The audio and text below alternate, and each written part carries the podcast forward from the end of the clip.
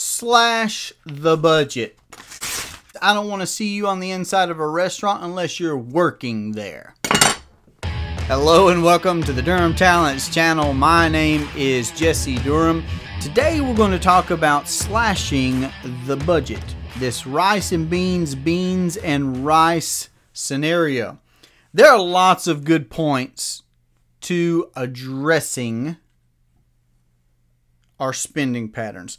In fact, I love, and this makes me think of the part where Nash spoke about how he, when he was going through the genesis of conceiving the infinite banking concept, got to a point where he did authentically, you know, checking his ego, made some very honest, very honest inspection of his spending patterns and he said that he adjusted accordingly. That was a part of what he began to implement in becoming his own banker. And he encourages us, he in fact says that we will have to have scrupulous honesty when looking at our spending patterns. And he goes on to discuss the problem. The problem being that we are paying out volumes and volumes massive amounts of interest, over 30% of every dollar. So 30 cents out of every dollar is paid in interest alone.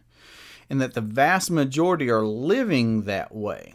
So there is a lot of credit to evaluating spending patterns, the habits that we have, questioning why do we do this this way? Should we be doing something else a different way? Having a plan, being intentional, thinking ahead, planning ahead. Nash took that to the extreme and he spoke about thinking and acting and planning intergenerationally, let alone thinking about what we may do next month in our business or our household or our investing, but thinking intergenerationally even. But as far as addressing the issue of the average all American budget goes, if you envision your household as a ship sure to be able to weather a storm or to be able to make more speed, you could begin to throw things overboard to be able to weather a storm, let's say.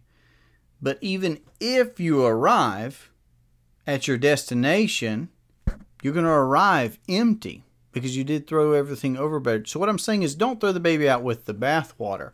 When addressing a budget, just realize you very well may not be able to diminish, shrink, decrease to get to increase. So there's great value in recognizing that cash is king. Nash addressed that. He said the golden rule applies.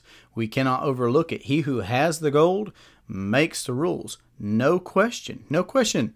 There's no question that we shouldn't be a slave to the lender, that we shouldn't be borrowing other folks' money, again, unless that just fits into what our plans are, if we're doing it knowingly, intentionally. I'm not here to tell you what to do, but I am here to promote the idea that you can become your own banker. And when looking at this idea, this quote of slash the budget or live off of beans and rice and these kinds of things, that yes, there's value in recognizing that cash is king. Yes, there's great value in honestly, with scrupulous honesty, evaluating our spending patterns and habits.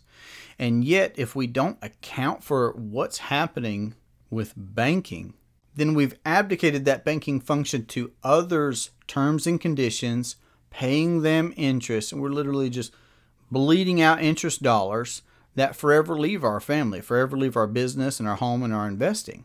So you may be able to survive for a time on beans and rice. And if you want to do that, that's great. I understand trimming the sails, running a tight ship, going through seasons where you get laser focused on some goal or and accomplishing that. And you very well may survive, but you won't have meat on your bones at the end of that.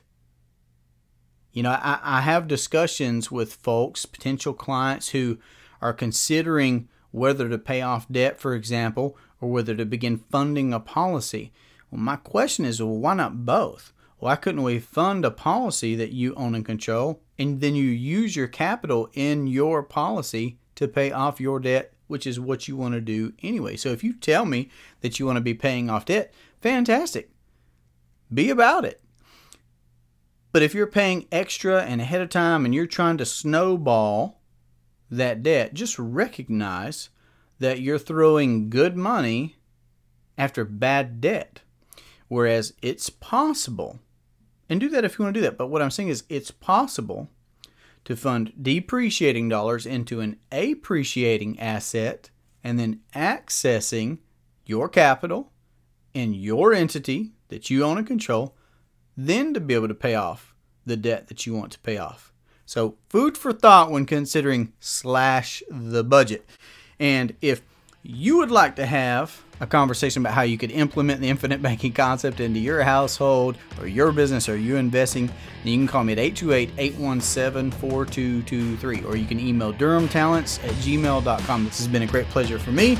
I look forward to our next conversation. Have a great day. Take care.